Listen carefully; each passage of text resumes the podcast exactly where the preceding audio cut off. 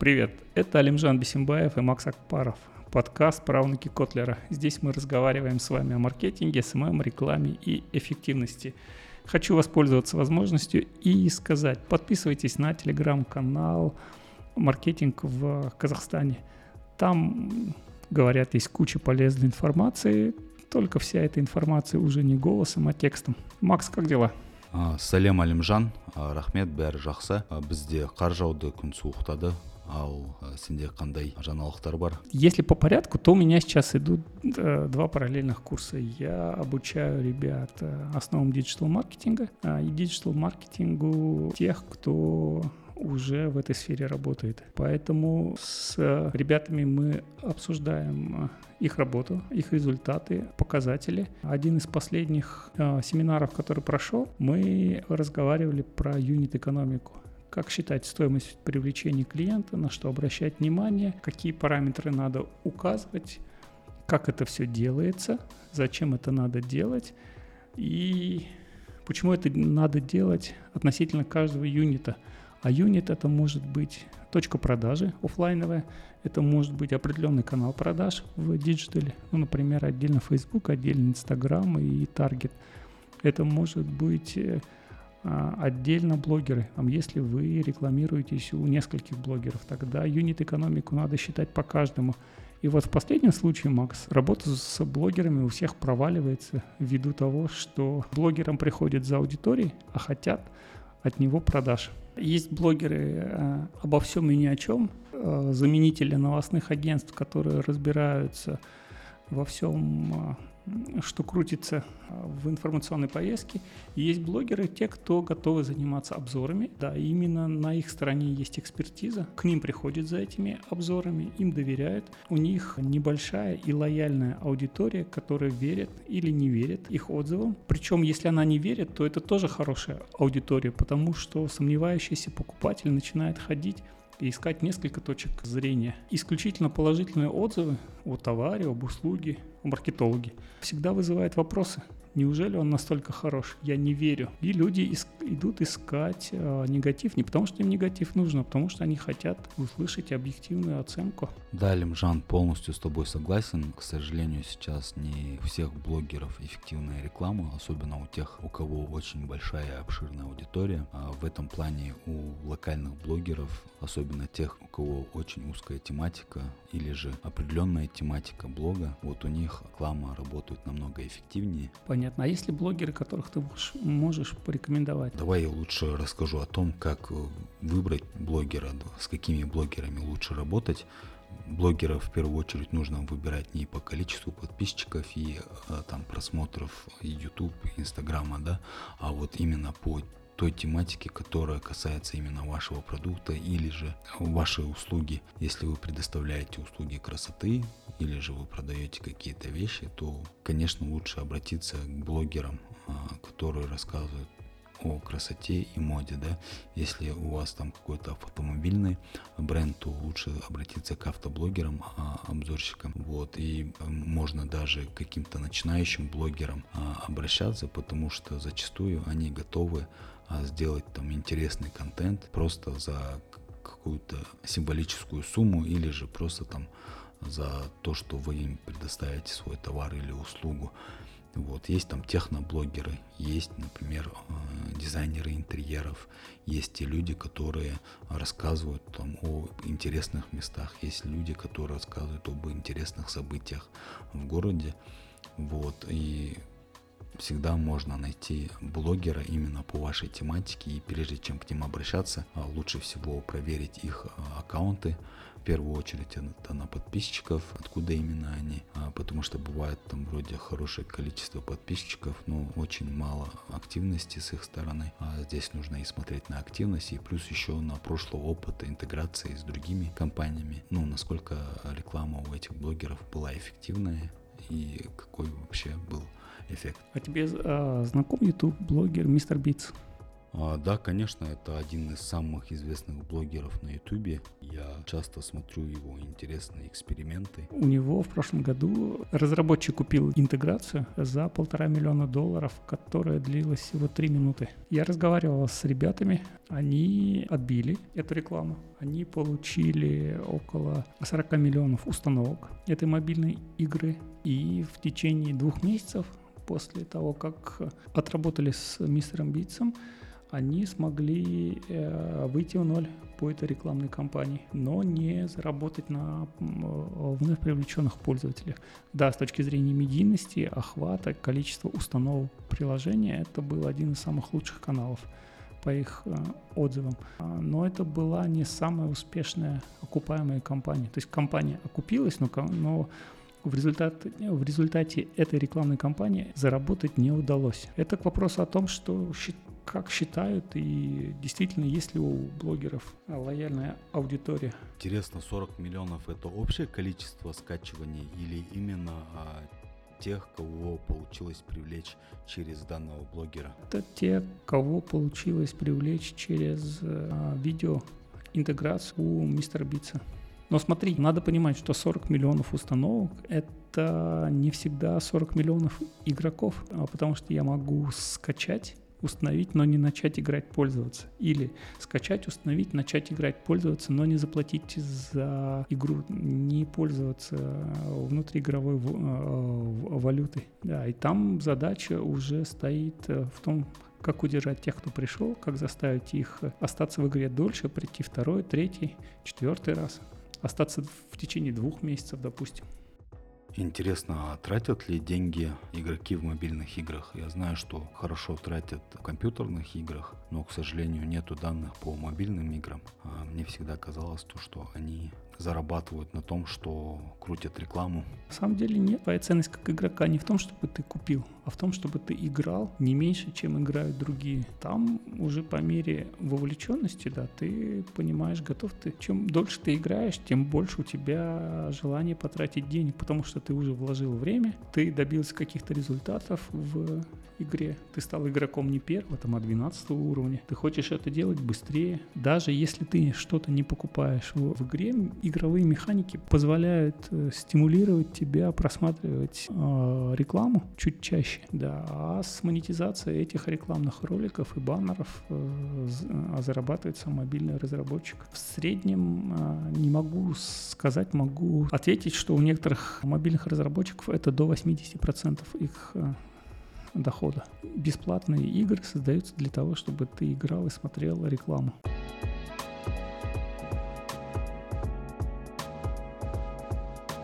На этой неделе, Макс, я еще читал интересную монографию. Она называется «Экономическое неравенство и работающая бедность в Казахстане». О поведении граждан Казахстана, о том, как они себя ощущают в текущей экономической ситуации, как они себя ведут и, возможно, почему они себя так ведут. И, в общем, у финансового поведения да, казахстанцев есть пять основных признаков. Проведение затратных праздников. Ты сейчас говоришь о тоях? По разному поводу. А, оправданных или нет. Покупка предметов роскоши или предметов, которые не соответствуют моему уровню дохода. Это может быть шикарный двухкамерный холодильник 400 литров в однокомнатную квартиру с зеркальной панелью. Спонтанные кредиты под большие проценты. На вопрос «Зачем?» Как ты думаешь, какой ответ?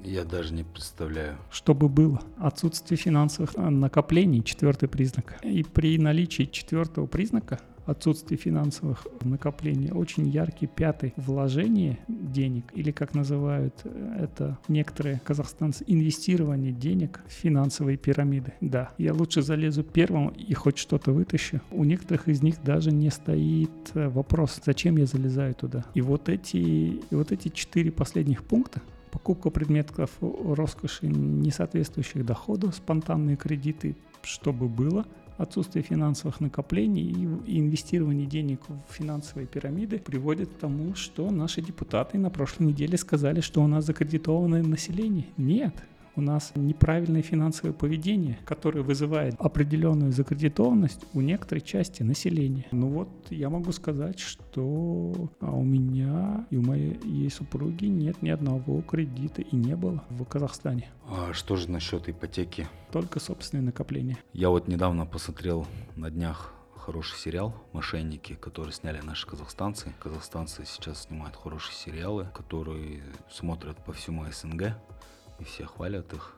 А, действительно, очень интересная тема. Там трагивают э, все вот эти схемы мошеннические, начиная от интернет-мошенничества, заканчивая вот этих пирамидами, а, земельными участками, вообще все виды мошенничества, которые есть в Казахстане, они все виды затронули, прям показали детально всю схему, как это все работает. И, к сожалению, когда я смотрел этот сериал, видел то, что проблема нашего населения – это безграмотность, а нет вот этой финансовой грамотности, которая многим помогла бы а, избежать каких-то проблем с этими мошенниками. Есть наивные казахстанцы, есть те, кто считают себя хитрыми и надеяться, что они успеют выскочить из этой финансовой пирамиды.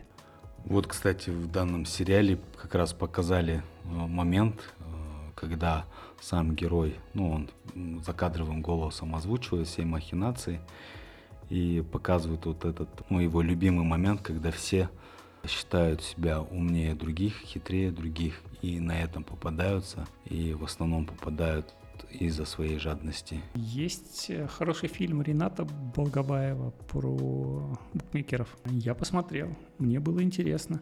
Я там хочу отметить два факта. А, показывает одного из героев, они поднимаются по эскалатору в метро. И герой, э, показывая на рекламу букмекерских контор, говорит, вот как я могу этому сопротивляться? Их реклама везде. В городе самые большие билборды – у букмекеров. Букмекеры на телевизоре, букмекеры даже здесь в метро меня э, догоняют. Как я могу этому сопротивляться? Я смотрю это и думаю, блин, то есть когда ему государство говорит, занимайся спортом, а не кури, он этому сопротивляться может. Когда ему чайная или кофейная компания говорит, покупай нашу продукцию, он этому сопротивляться может. Когда ему сеть э, или ресторан быстрого питания э, говорит, попробуй наши крылышки или картошку фри, он этому сопротивляться может.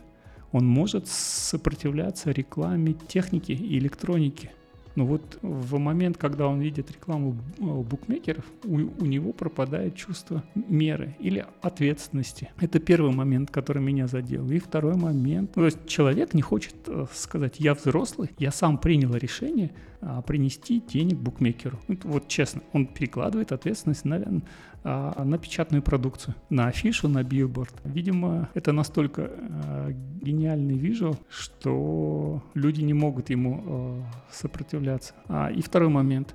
Многие из героев рассказывают, какие суммы они проиграли за последний год. От 30 до 180 миллионов тенге. Я такой, чего? То есть вы, я, блин, 170 за год заработать не могу, а он может их проиграть? Ну, то есть чувак где-то денег набрал, один раз проиграл, второй раз проиграл, потом третий. Ну, стоит ли его жалеть? А ты, кстати, читал пост у Болгобаева про одного из таких игроков? Он выкладывал скрин его Каспи. Этот человек не попал в фильм, потому что не захотел сниматься, как я понял. У него на скрине было около 400 миллионов тенге, которые он потратил на букмекерские вот такие конторы, на ставки. Ну, вопрос, не каждый бизнес может себе позволить такие обороты. Да, но это же не обороты, это же это, это чей-то доход, уже легализованный, который ты тратишь в сторону букмекерских контор. Да, я вот помню, в 2018 году а, очень активно обсуждали эту тему. А, одна из партий прям активно боролась против вот этих букмекерских контор, но по итогу я вижу, что рекламы стало больше. Помимо а, того, что ее стало больше, ее начали крутить везде, даже там, где, например, не крутят рекламу алкоголя или э, табачных каких-то изделий. Вот я недавно я сам не смотрю телевизор, но недавно лежал в гостинице в номере и включил какой-то местный канал наш, 31 вроде, И там а, во время перерывов вот этих рекламных показывали э, рекламу букмекерских контор. Я вот, например, э, конечно, понимаю то, что каждый ответственен за свои поступки сам, но думаю, что такие рекламы нужно как-то ограничивать. Я не думаю, что они должны быть везде. Например, даже когда ты заходишь в аэропорт, там э, на весь, э, ну, Астанинского аэропорта на всю стену висит реклама э, букмекерской конторы. Я думаю, то, что это не то место, где должна быть эта реклама. Окей, пусть они там мож, могут это рекламировать где-то там в интернете, но там, скажем, аудитории там 18-21 плюс. Да, давай тогда вспомним, что у букмекеров работают наши коллеги, маркетологи, работают э, дизайнеры, которые рисуют эти визуалы, работают э, те, кто занимается продакшеном и съемками. В этой индустрии работает куча людей, так или иначе связанная с маркетингом и рекламой. Ну, давайте тогда по чесноку хейтите их тоже они прикладывают львиную долю усилий, чтобы завтра кто-то мог сказать, я этой рекламе сопротивляться не могу. А есть же еще эм, спортивные мероприятия, которые спонсируются за счет вот этих букмекерских контор. И многие спортивные мероприятия живут только на этом, только на вот этой спонсорской поддержке букмекерских контор. Да, давайте вспоминать и спортсменов, те, кто являются бренд-амбассадорами этих контор. То есть они бегают в майках с, с надписью букмекеров. Они снимаются в их клипах, рекламных видео, они снимаются и присутствуют на, на тех самых больших билбордах, на, на которых э, сопротивляться не могут э, некоторые люди. Надо ли ограничивать рекламу букмекеров? Х- это хороший вопрос. Скорее всего, государство должно выстроить понятную систему э, взаимоотношений и разработать правила. Может ли оно сейчас это сделать? Не совсем понятно, не ясно. Ну, то есть, чем букмекерки хуже э, пивных брендов, брендов, которые э, рекламировать нельзя ничем. Чем букмекерки хуже э, тех же самых сигарет. Ну, то есть, э, по сути, те, кто занимается этим бизнесом, они продвигают себя через спорт. И они начинают э, конкурировать с государством за здоровый образ жизни. Только они по-разному понимают этот э, здоровый образ жизни. И государство вместо того, чтобы прийти и спросить, а почему у тебя там условный а, Алимжан к тебе в течение года занес 400 миллионов тенге, а он по факту зарабатывает только там 20 тысяч в, день, ну не знаю, там 800 тысяч в, в месяц. Давайте пойдем к Алимжану, этому условному, и спросим, где он взял разницу между своим официальным доходом, ну и теми деньгами, которые он принес в адрес букмекера. И это будет офигенно классный вопрос. То есть, если мой доход 800 тысяч, и я трачу на букмекера 800 тысяч, наверное, тогда надо ко мне прийти к букмекеру. Букмекеру с одним вопросом, а ко мне с другим вопросом. Алимжан, чем ты питаешься, что можешь весь свой доход тратить вон в той компании? А ты же знаешь, да, что с 25 года а, все граждане будут декларировать свои доходы, и все будет теперь в белую. Раньше это были госслужащие, теперь это будут делать все. Да, мне нравится эта идея, но я хочу, чтобы декларации чиновников были в открытом доступе, как и декларации их родственников. Если человек выступает э, в публичном поле и заявляет, что э, защищает интересы э, государства, то в интересах прежде всего государства показать, как и на что он живет, зарабатывая на этом государстве. Да, и опять же мы возвращаемся к нашей любимой теме доступности данных у нас в Казахстане. Я думаю, то, что эти данные нам помогут в работе, но, к сожалению, я не всем данным доверяю, которые предоставляет нам Комитет статистики. А каким данным э, статистики ты не доверяешь? А, ну, я сейчас вот говорю о данных о компании, ну и плюс еще и э, частных лиц. Я не думаю, что эти данные сейчас достоверные. Надеюсь, то, что декларация все изменит. Но пока у меня есть сомнения.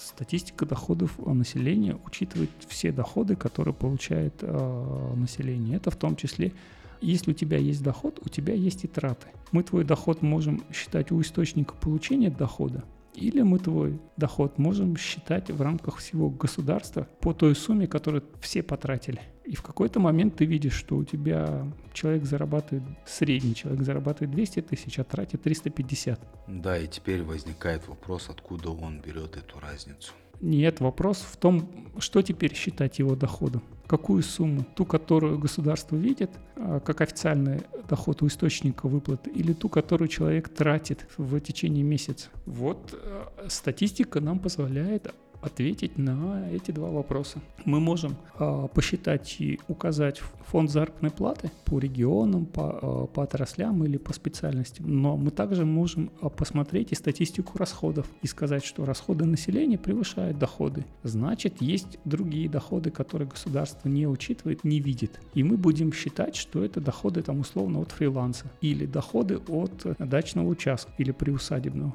там, или доходы э, от родственников, ну, материальная или нематериальная помощь. А что ты скажешь по поводу юридических лиц, лиц которые искусственно превышают или наоборот им уменьшают свои э, обороты для того, чтобы, ну, условно, если увеличивают, они это делают для там, увеличения какого-то кредитного лимита, да, или получения кредита, и уменьшают э, для того, чтобы э, избавиться от налогов? А, ну, в рамках э, одного или нескольких э, юридических лиц, да, такое э, сделать вполне возможно. Но можно зайти на сайт Комитета госдоходов, где они разъясняют, что если компания по тому или иному виду деятельности специализируется и находится в определенном регионе Казахстана, то у нее будет скорее всего, следующий процент налоговой нагрузки. Ну и этот процент, он разнится в зависимости от того, чем занимается компания, где она находится. То есть для Алматы это будет один процент, для Западно-Казахстанской области это другой процент. Он не сильно отличается, но он э, достаточно э, существенный. То есть, а так как Комитет госдоходов видит Э, все платежи всех игроков, и как бы ты ни перегонял деньги между своими компаниями, ты все равно платишь эти деньги, ты их учитываешь, с них платятся налоги. А то, видя, э, какую сумму налогов э, заплатила та или иная компания, можно с помощью данных Комитета госдоходов рассчитать или оценить налоговую нагрузку и посчитать, какой был оборот компании – и затем сравнить эти цифры на уровне собственной экспертизы, веришь ты им или нет. Ну, плюс, конечно, еще накладывается оценка рынка, тем самым появляется достаточно объективная картинка. Можно составить топ компаний, ну, не знаю, там топ-20 компаний по обороту, а можно составить топ- топ-20 компаний по налоговой нагрузке или по уплаченным налогам. И да, за счет этого понять общую картину. Правильно? Да, и, и понять примерную картину. Когда мне говорят, что э, мы не верим данным статкомитета, потому что они нас обманывают, или есть три вида лжи, большая, маленькая и статистика, я полностью с этим согласен. У меня другой вопрос. У вас есть другие данные, которые вы собираете также регулярно, часто и продолжительно, как э, наш статкомитет? Если таких данных нет, ну давайте не стрелять в музыкантов, они играют как могут. А ты помнишь данные по доходам нашего населения, где показали, что чуть больше 80%, там вроде 84 или 87, точно не помню, 87% а населения получают доходы там около 150, 150 тысяч тенге. А, я помню, но это такая информация. И если смотреть на уровень дохода населения, я предлагаю, я, я всегда э, смотрю на несколько параметров. Это то, сколько продуктов питания покупают, как часто пользуются э, такси и ресторанами, и сколько в этом регионе или у этого сегмента аудитории есть современных гаджетов, которые были выпущены не, не позднее, чем полгода назад. И этих трех-четырех параметров достаточно, чтобы найти ту самую аудиторию, которая зарабатывает много или покупает новинки регулярно, или наоборот не, не зарабатывает много, и она нам интересна. А, да, получается, мы а, смотрим на данные не кто сколько получает, а кто сколько тратит. А, хочешь, э, задам тебе провокационный вопрос? Да, давай. Как, а, как ты думаешь, все население Казахстана сколько в среднем тратит от своих доходов на выплату кредитов и на выплату своих долгов? Ну, я думаю, что 50% на кредиты и 50% на еду. Хорошо, а где электроника, одежда и все остальное? Ком-услуги, аренда? Ну, я думаю, что они это все приобретают в кредит, в рассрочку. Вот так приблизительно все и видят закредитованность э, казахстанцев, видимо, включая и наших э, э, депутатов. Вот по итогам второго квартала 6,2% всех доходов казахстанцы тратят на погашение своих долгов и на выплату кредитов. 6,2%. На еду казахстанцы тратят в среднем от своего дохода 51,9%. Вот получается, с едой я угадал. Да. А с закредитованностью нет.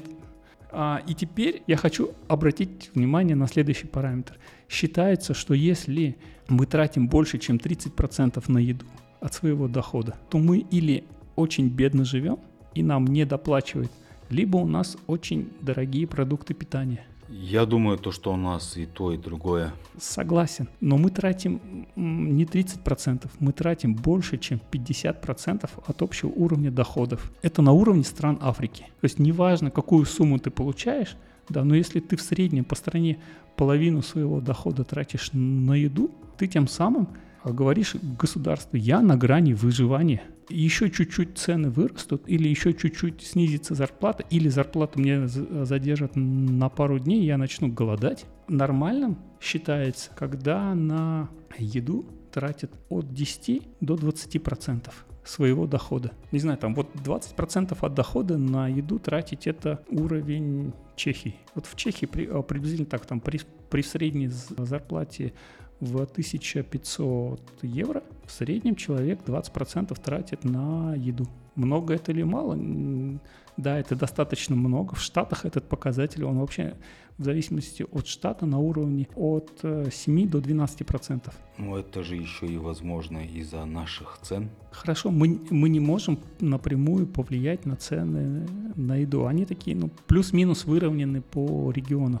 Это значит, что то мы очень мало зарабатываем. И вот э, смотри, по, по итогам первого полугодия средняя зарплата по Казахстану 352 тысячи. Из них 52% мы тратим на еду. Вот если бы мы на еду тратили 20%, э, тогда средняя зарплата была бы 914 тысяч по Казахстану. И это уже нормальная цифра. А если бы у нас зарплата была бы еще выше, и мы бы на еду тратили 15%, тогда средняя зарплата с 352 должна была вырасти до 1 миллиона 218 тысяч. 2,5-3 тысячи долларов не такая уж высокая сумма. Это в среднем 1 миллион тенге. Мне кажется, очень хороший доход. Да, ну вот представь, что э, это доход на, на, на семью из трех человек. Э, работает глава семьи, да, у него дома супруга э, с маленьким ребенком. Да, у супруги э, виде, а, есть доход в виде пособия, да, а у мужа средняя зарплата 914 тысяч. И это, это достаточно комфортная сумма. Поэтому, когда говорят о закредитованности, я, я всегда хочу сказать, нет, у нас очень маленькие зарплаты, и государство за последние 15 лет ни разу не, не, не сказало, в лице президента, правительства или профильных э, министров, что нашей задачей стоит увеличение экономического потенциала э, э, страны через увеличение благосостояния граждан. Мы хотим, чтобы казахстанцы зарабатывали больше. Нет, мы всегда слышим, что у нас будет рост ВВП, а вы чуть-чуть потерпите, цены будут расти. И опять-таки, возвращаясь к закредитованности, на погашение долгов в среднем казахстанец тратит не больше 6,2% от своего дохода. И это, в принципе, те цифры, которые э, бьются по рынку. По крайней мере, э, для меня. Ну, если брать данные, что люди зарабатывают в среднем 150 тысяч тенге, то получается э, около 10 тысяч тенге они тратят на кредиты. Да, а, а, а на культуру люди тратят вообще по полтора процента своего дохода. А ты имеешь в виду концерты или что именно? концерты, ки- кинотеатр, мероприятия, да, что в принципе тоже бьется с тем, что мы видим вокруг себя. Ну, в Британии могу сказать, что на культуру ежемесячно люди тратят до 10% от своего дохода. То есть они тратят столько же, чуть меньше, чем они тратят на, на еду. Культура там дорогая, но еда и не дешевая, надо, надо сказать. Я вот э, в ТикТоке э, вроде натыкался на видео, где ходят молодые ребята возле театра оперы и балета в Астане и снимают э, тех, кто пришел, и там были в основном э, иностранцы. И когда они спрашивали, почему они решили прийти э, в театр именно в Казахстане, в Астане, они сказали то, что у нас э, очень дешевые билеты, и то, что у них это очень дорого, вот. Э, и, кстати, вот я хочу по поводу цен сказать то, что мне кажется, у нас э, в Казахстане цены на еду очень дорогие. Ну, наши местные производители не, иногда не выдерживают конкуренции. При несопоставимом качестве, опять-таки, не в пользу наших производителей.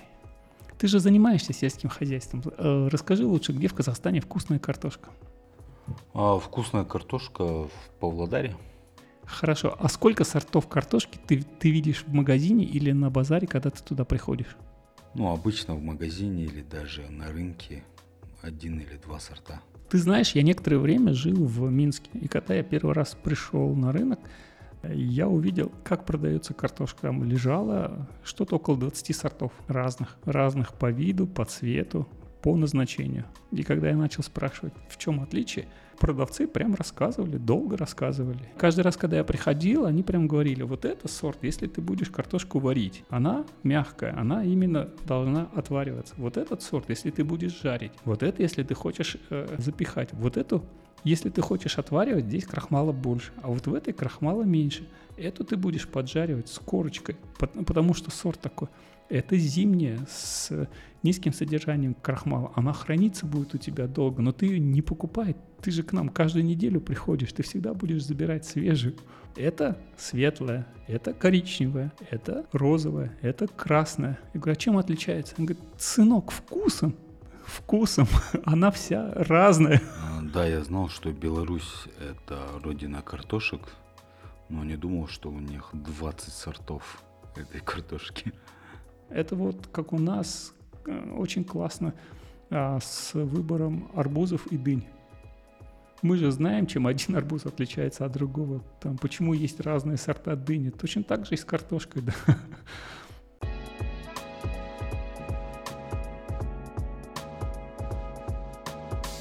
Алимжан, я еще хотел поговорить про A-B-тестирование при запусках рекламных кампаний.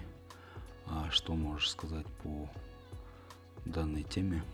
А все рекламные кампании, вне зависимости от э, канала и источника, я стараюсь запускать только через э, тестирование. Обычно это АБ-тестирование, когда готовится несколько вариантов текстов, несколько вариантов визуалов, несколько вариантов э, э подач э, на разную целевую аудиторию. Все запускается вместе, и под это дело выделяется тестовый бюджет, тестовый период, и по итогам тестового периода принимается решение, какой текст показал лучшую конверсию, какая картинка дала нам лучший результат, какое соотношение этих действий дало нам максимальный медийный охват или максимальные лиды продажи конверсии. И да, очень часто бывает, что текст мне не нравится, картинка ужасная, не знаю, там кривая, косая или чересчур а, премиальная. Но если она показывает хороший результат, я считаю, э, ее надо ставить дальше в основную рекламную кампанию. То есть тут мое мнение не спорит с э, цифрами. Да, я тоже стараюсь э, запускать рекламные кампании через тестирование,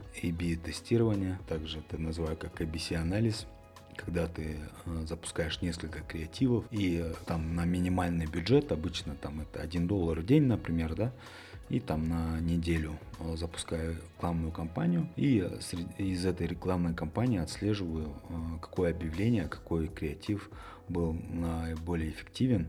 Потому что, смотри, иногда бывают клиенты обращаются, вот у них есть там один товар или одна услуга, и они думают, что одного креатива хватит для этого товара или услуги. Помнишь, мы с тобой разговаривали по поводу э, лего игрушки, да? И вроде бы один клиент, э, покупая одну игрушку, он ее может покупать по разным причинам. Первое, там, например, он ее может купить для себя, как подарок себе. Второе, он может эту игрушку купить там своим детям, да, кому-то из детей. Он эту игрушку может купить своему другу. Ну вот вроде один клиент, один товар, а причины покупки может быть разной.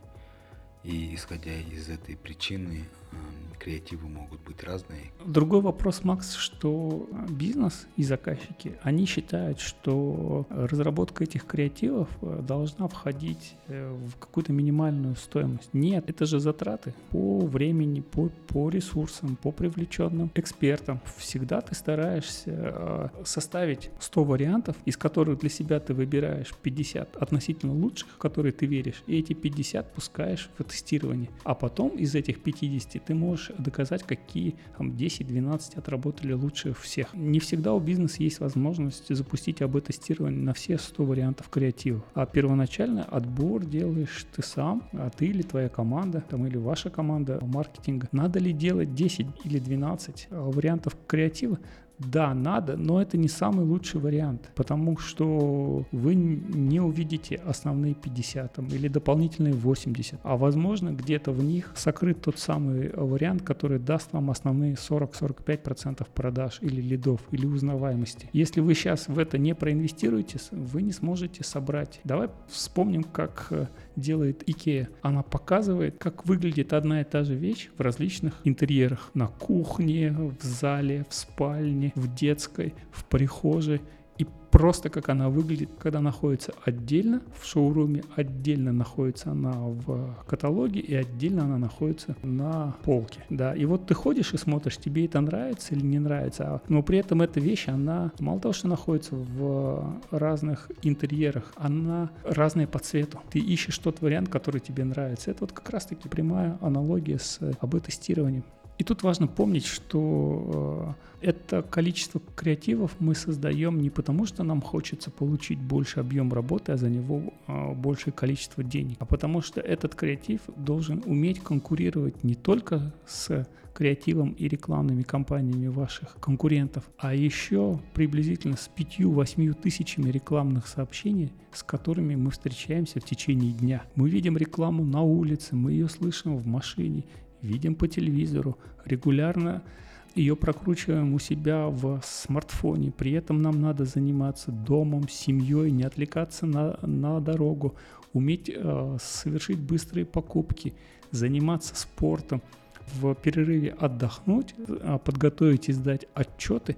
И вот на фоне всего этого многообразия у нас есть минимальный промежуток времени – и небольшая возможность э, своим креативом и коммуникационным сообщением э, чуть-чуть привлечь внимание и попытаться запомниться.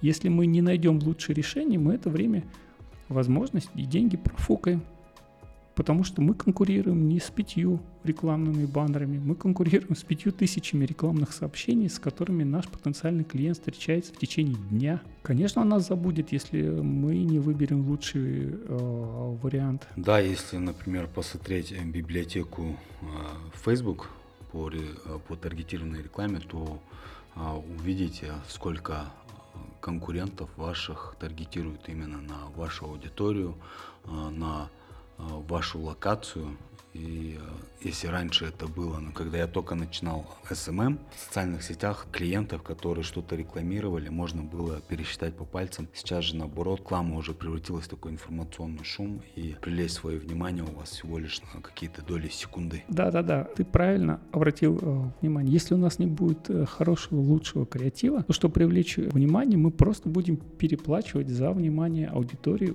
только уже деньгами. То есть мы будем платить больше за рекламу, которая меньше нравится людям. Ну и, соответственно, так или иначе, эти деньги придется потратить не на креатив, но на продвижение. Вот хороший пример я вспомнил. Его часто можно услышать по радио, когда компании и бренды подготовят один рекламный аудиоролик и крутят его в течение полугода. И он уже всем надоел и никому не интересен. Но при этом бизнес забывает еще о таком эффекте, как эффект баннерной э, слепоты. Когда ты видишь рекламу, но ее не замечаешь, потому что она ровно такая же, как и была до этого. Она ничем не выделяется, она тебя не провоцирует на действие, а ты как бизнес просто тратишь деньги на то, чтобы показать ее или быть услышанным, но она не вызывает никакой реакции. Именно поэтому креатива должно быть много, чтобы уметь привлекать э, внимание. Пусть ваша рекламная кампания длится три недели, но умейте в эти три недели показать 15 лучших креативов из 100. Да, и наверняка люди обратят внимание на вашу рекламу.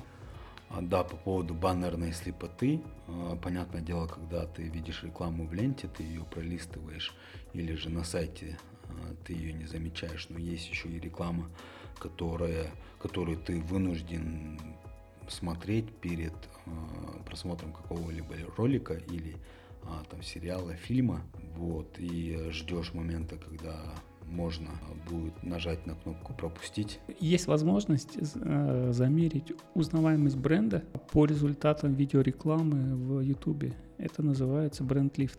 То есть у человека э, спрашивают, а какую рекламу вам вот этих пяти брендов или компаний вы видели за последнее время? И он да, и он кликает, да, это называется бренд-лифт. Э, в зависимости от количества вопросов, это исследование стоит от 5 до 15 тысяч долларов на Казахстан, но оно точно позволяет понять, а, видели ли вашу рекламу, запомнили ее или нет, и как отреагировал или как э, провзаимодействовал с ней пользователь. Потому что я могу видеть рекламу, я могу ее запомнить, но я не найду ее на полке своего магазина или супермаркета. Добилась ли реклама своей цели? Да, добилась. Э, стали ли вы богаче как бизнес, потому что я стал вашим покупателем? Нет.